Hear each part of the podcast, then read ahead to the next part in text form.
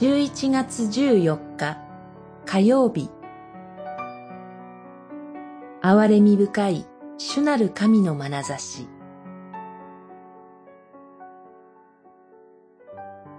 創世記33章。ヤコブはそれから先頭に進み出て兄のもとに着くまでに七度地にひれ伏した。三十三章。三節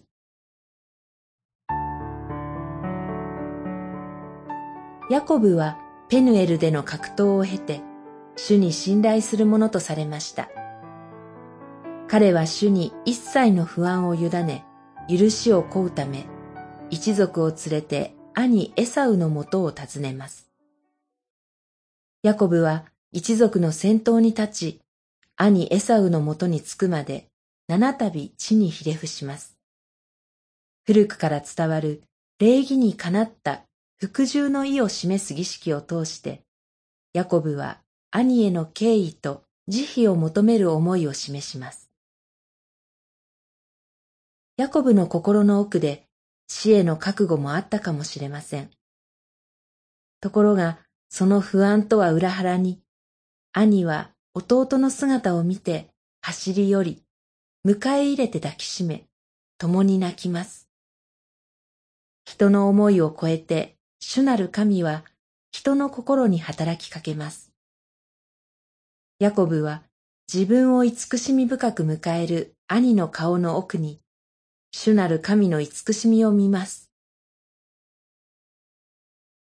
ヤコブはシケムの町に行き、祭壇を立てて、エル・エロヘ・イスラエルと呼びます。それは、イスラエルの神である神を意味します。多くの言葉を通してご自身を示してくださった神を礼拝するためでした。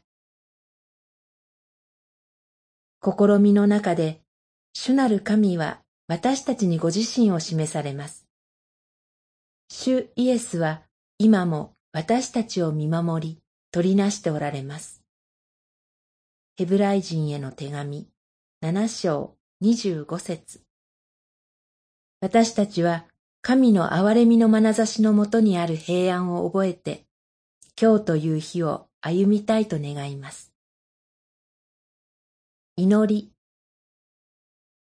慈しみ深い主なる神よ。憐れみ深い眼差しで見守り、導いてくださるあなたを私たちは賛美します。